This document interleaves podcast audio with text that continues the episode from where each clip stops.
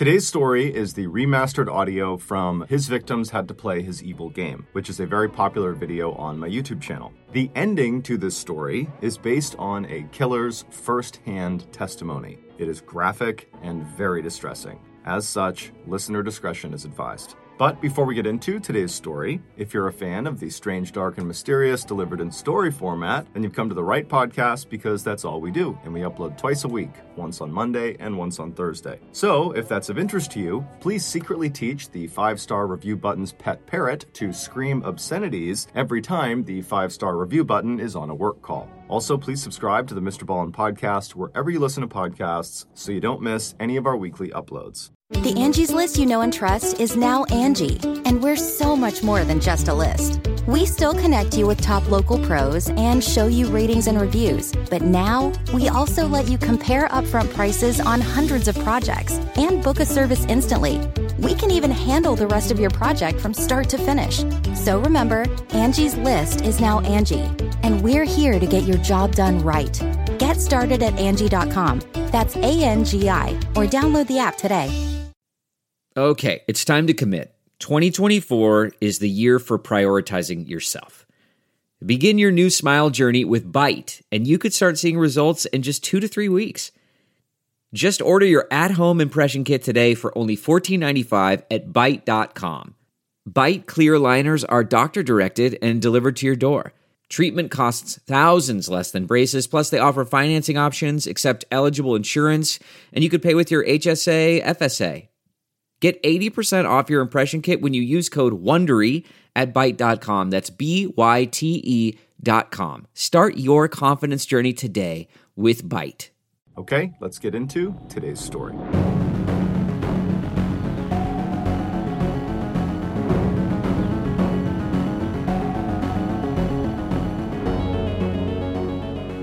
On September 12, 1982, two off duty Alaska police officers were off hunting in a very remote section of Alaska about 20 miles away from Anchorage. The only way to get out to this area was by plane or by boat, and so generally speaking, the only people that came into this area were big time hunters. After a long day, the two men realized it was starting to get dark and they were still deep in the woods, and so they decided it was time to turn around and start heading back to camp. The journey through the woods was challenging, and so the men walked down to the nearby Knik River and walked across an exposed sandbar. And as they walked, they noticed up ahead there was a boot sticking out of the sand. And as they got closer, they realized it wasn't just a boot, there was also a human leg bone still in the boot. Being police officers, they knew the importance of not disturbing a potential crime scene, and so instead they marked on the map where they were, they left the area, and they reported the body to their department. The following day, crime scene technicians came out to that remote area and they very carefully unearthed the remains, which still had women's clothing on them. And then afterwards, they began searching for evidence in the area, and eventually they discovered a single shell casing that was a 223 caliber round, which is a common caliber for hunting rifles. The remains were sent back to the lab for an autopsy, and it was revealed this person was a female and she had most likely died at least six months earlier. And she had almost certainly been the victim of a homicide because she had died from three gunshot wounds. Also, during the autopsy, it was discovered that there were no bullet holes on any of her clothing, and so it appeared that she had been shot without her clothes on, and then her killer presumably redressed her. Also, they found a hospital bandage wrapped up in her clothing that appeared to have been wrapped around her head, leading some to speculate that she had been blindfolded before she was shot. A couple of weeks after the autopsy, dental records came back and they identified the body as belonging to 23 year old Sherry Morrow. Sherry was an exotic dancer from Anchorage who had been reported missing 10 months earlier. In her missing persons report, it was stated that the last thing she told her friends was she had been offered $300 to have pictures taken of her by a professional photographer, and she was going to meet this man right before she disappeared. While police were fairly certain that Sherry's killer was this so called photographer, they had no evidence that would allow them to search for this person. They had nothing. All they had was this shell casing that was commonly used amongst hunters. And there's lots of hunters in Alaska. So the police reported the finding of Sherry's body to the media in hopes that when they put that out to the world that someone from the public would reach out with more information. During the police's press conference, one of the reporters asked them, you know, do you think Sherry's death is connected to the other unsolved deaths in that part of Alaska? What they were referencing was two years earlier, two other women's bodies had been discovered in that rough area where Sherry had been found. One of the women was so badly decomposed there was no way to identify her. However, it was revealed she was probably in her late teens or early 20s. The other woman was able to be identified. It was 24 year old Joanne Messina, who was an exotic dancer from Anchorage. But there was virtually no evidence at either of the two women's grave sites, and so their deaths remained a mystery. Publicly, at this press conference, the police told reporters that they did not believe Sherry's death was connected to those two other women. But privately, some officers had their suspicions. Not only had these three women met similar fates in a similar area, but over the past couple of years, there had been a significant increase in missing people out of Anchorage, Alaska. And most of these missing people were young women that were either exotic dancers or prostitutes. This convinced many officers that they were dealing with a serial killer, but there just wasn't any evidence to actually prove it, so they couldn't come out and say it publicly. Over the following year, no new information came out about Sherry Morrow or the other two deceased women that had been found in that same area, and so all three of their cases just continued to languish. Meanwhile, more and more exotic dancers and prostitutes were going missing out of Anchorage, and no one knew why. Then, on June 13, 1983, the police got a break. Early that morning, a man driving a truck turned onto a quiet Anchorage highway, and as he was making his way down the road, he saw up ahead on the side there was this woman running towards him, screaming with her hands over her head, and she wasn't wearing pants or shoes. And so obviously he knew something was wrong. And so he pulled over. And as this woman is charging up towards him, he notices she has a handcuff on one of her wrists and she appears to be a lot younger than he initially thought. She's probably in her late teens. And so she comes running up to his car. He unlocks the passenger side door. She flings herself inside without even asking for permission. She slams the door behind her and then ducks down to keep her head out of the window like she's trying to hide from something out there. Now, this man looked out and he didn't see anyone or anything, but he wasn't going to wait around for whatever it was she was scared of. And so he just made a gut decision to take this girl away from here. And so he peeled off and drove down the road. And the girl, who was very shaken up, couldn't even tell this guy what was going on. She just asked him to please drop her off at a nearby motel. And the man didn't ask any questions. He drove her to the motel and he dropped her off. The girl ran inside and up to her room, and when she ran inside, the motel receptionist sees this girl running in. I mean, she doesn't have her pants on, she's got a handcuff on, she looks terrified, and so she called the police. A few minutes later, the police showed up. They went up to this girl's room. They knocked on the door. The girl opened it up and she was obviously very scared. And she allowed the police inside and she told them her name was Cindy Paulson and she was 17 years old. The police recognized this girl is terrified, she's not a threat, and so they removed the one handcuff that was still on her. And then they asked her, you know, what happened? And the police officers would say her story was just horrible. But what stood out to them was not how disturbing the story was, it was how composed and brave this girl was as she told it. This is her story. The night before, Cindy was working the streets of Anchorage. She was a prostitute, and a car pulled up, and inside was this wiry, bearded guy with glasses who seemed kind of slight and harmless, and he asked to buy her services. And because she didn't view him as a threat, she agreed and hopped in his passenger seat. And as soon as she sat down, he reached over and put a handcuff on one wrist and then drew a gun on her and told her to be quiet. And then he drove her to this fairly nice neighborhood, pulled into a driveway, he got her out of the car and led her into this house, and he brought her along downstairs into the basement, where as soon as she got down there, there was a dim light, and she saw there was a chain swinging from the ceiling. And he strung her up onto that chain, and for hours he assaulted her. And then after he grew tired of doing that, he told her he was going to go take a nap, and when he came back, they were going to leave this house and go out to his cabin in the woods. At this point, she begged him to let her go, but he really didn't care. He just told her that if she made any noise or tried to escape at any point, he would have to kill her. And then he walked out of the room and for the next several hours, Cindy remained chained to the ceiling with half of her clothes off, wondering what horrible thing was going to happen to her next. Eventually, her attacker came back in the room and he untied her from her chain and he walked her upstairs to his living room where he very proudly showed her a number of hunting trophies he had and he began telling her about how much he loved hunting and where he went hunting. And it was at this point that Cindy realized this guy has no intention of keeping her alive. He's shown her his face, his house, his car. He's told her about places he likes to go and things he likes to do. He's given her all this information about himself. She is a huge liability to him. And so it dawned on her that if she didn't find a way to escape, she was going to die.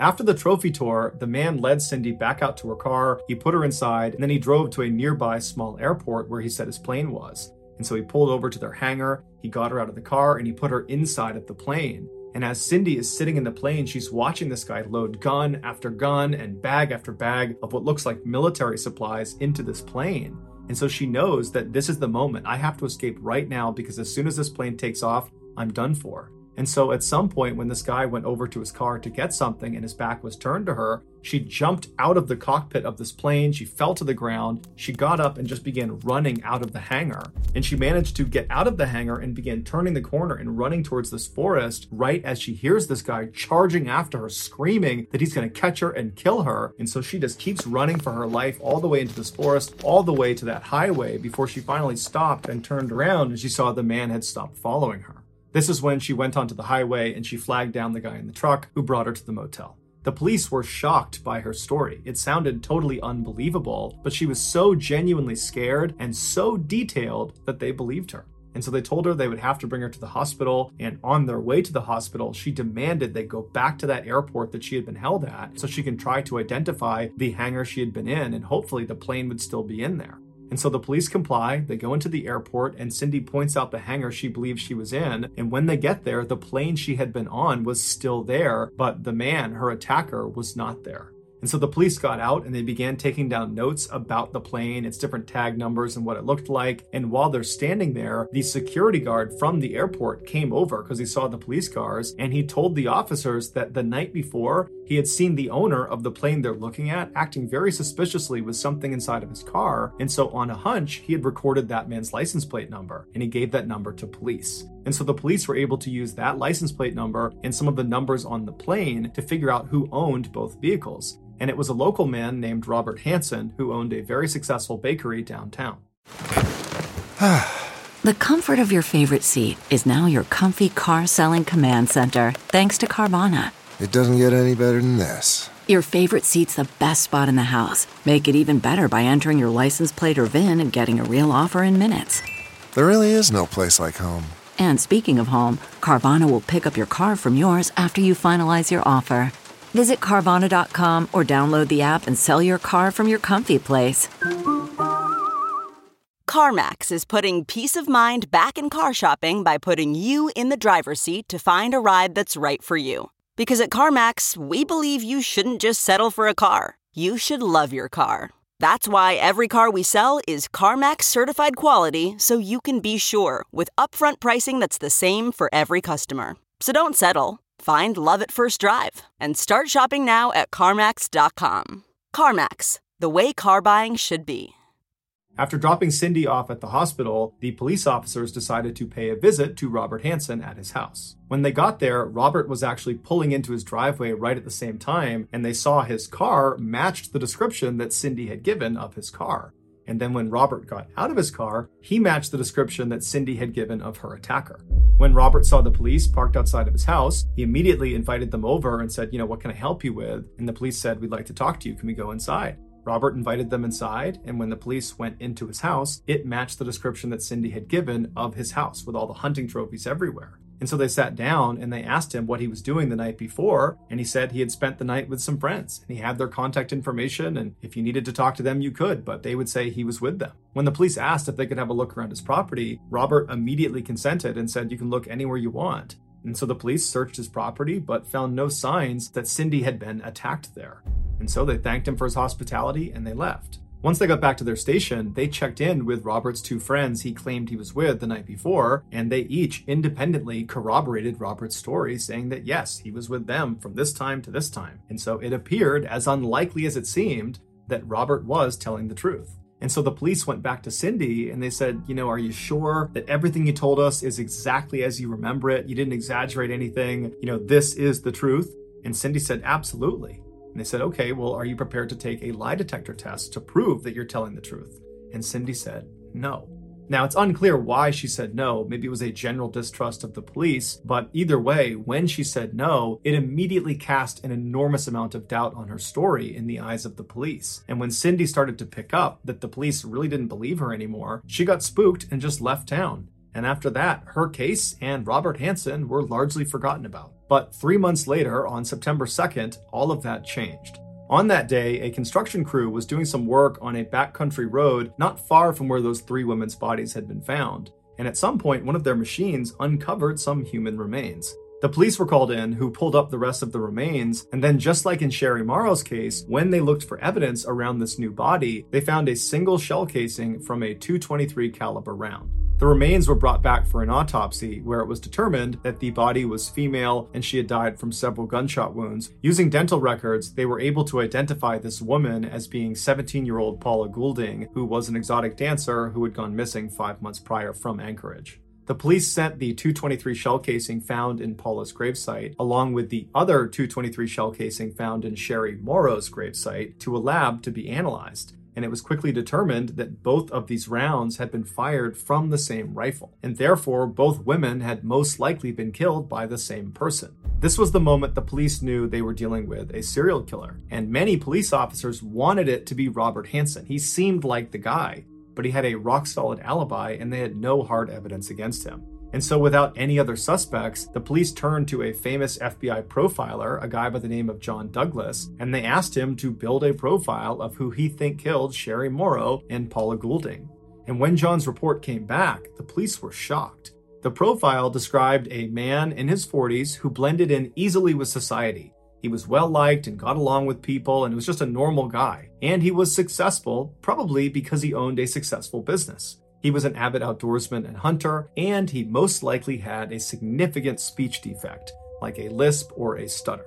The profile was perfectly describing Robert Hansen. And because of John Douglas's prolific success in correctly identifying killers based on his profiles, when a judge saw this particular profile and saw how neatly it lined up with Robert Hansen, he gave the FBI a search warrant for Robert's house. And this time they would find very damning evidence, like a map of the local area. It was a hunting map and on it there were 37 X's marked off. And some of those X's coincided with the same area where those four women's bodies had been found. They also found a 223 caliber rifle along with a bag of women's jewelry that contained a necklace belonging to Sherry Morrow.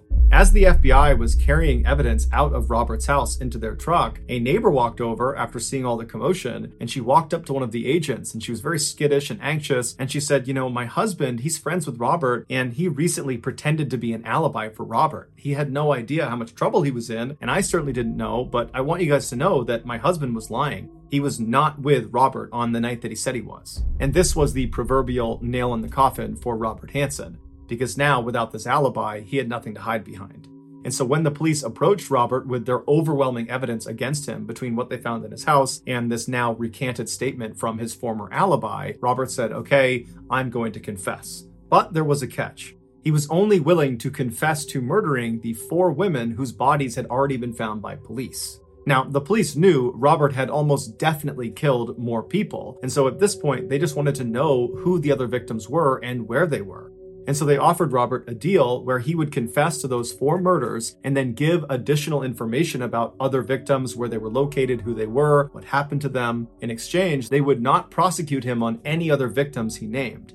And so Robert agreed to these terms, he signed the deal, and then he gave a full, horrifying confession.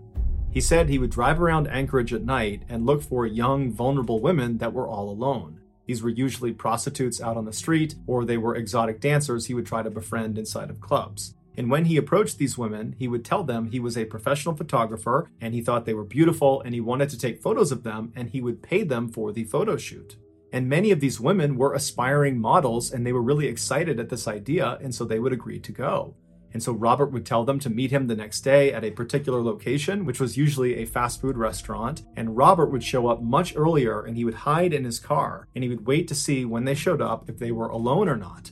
And when he saw they were alone and they had no one to help them, he would drive up and he would ask them to get in his car. What these women couldn't see was on the inside of the passenger side door was a handcuff that was already latched on to the door itself, and there was an open cuff waiting for them as soon as they got in.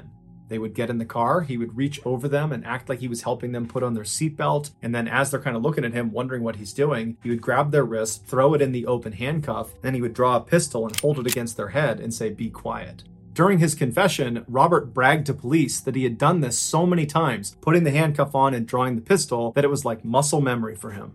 Once he had the women handcuffed inside of his car, he would drive them back to his house and he would bring them into his basement and he would chain them up to the ceiling just like Cindy had described.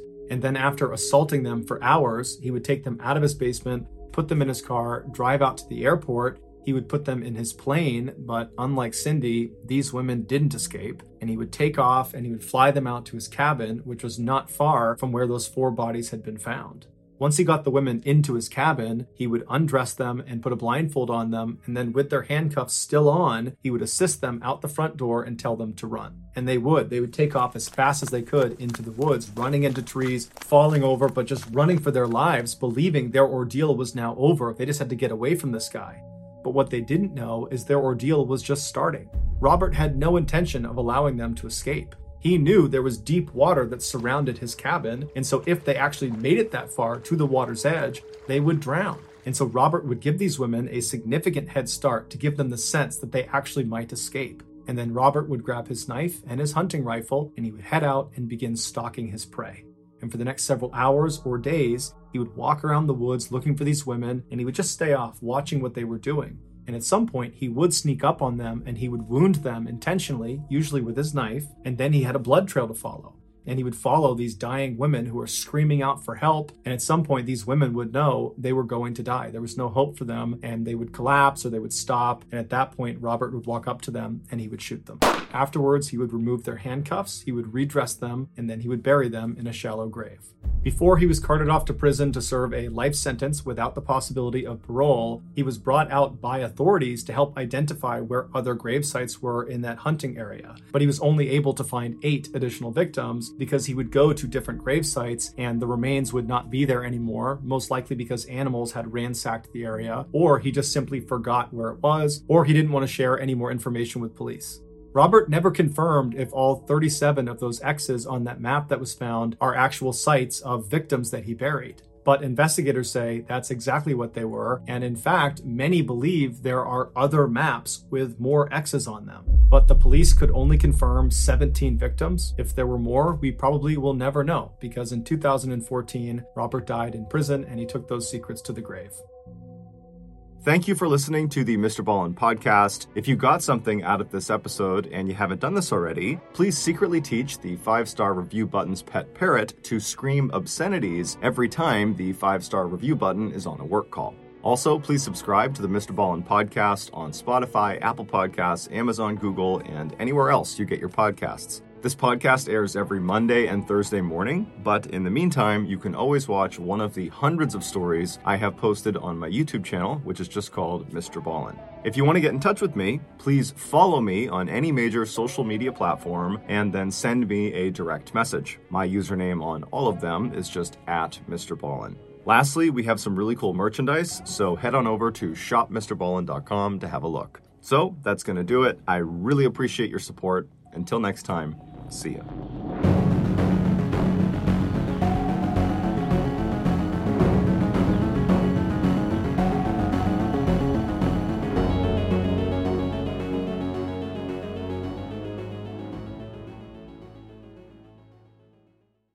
Hey, Prime members, you can binge eight new episodes of the Mr. Ballen podcast one month early and all episodes ad free on Amazon Music. Download the Amazon Music app today.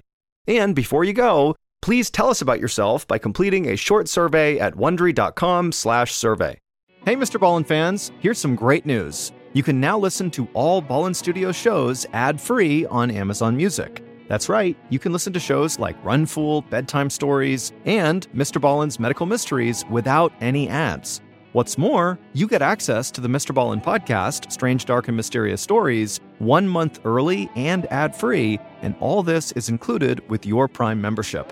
You also get access to other amazing shows like Morbid, 48 Hours, and 2020 ad free too.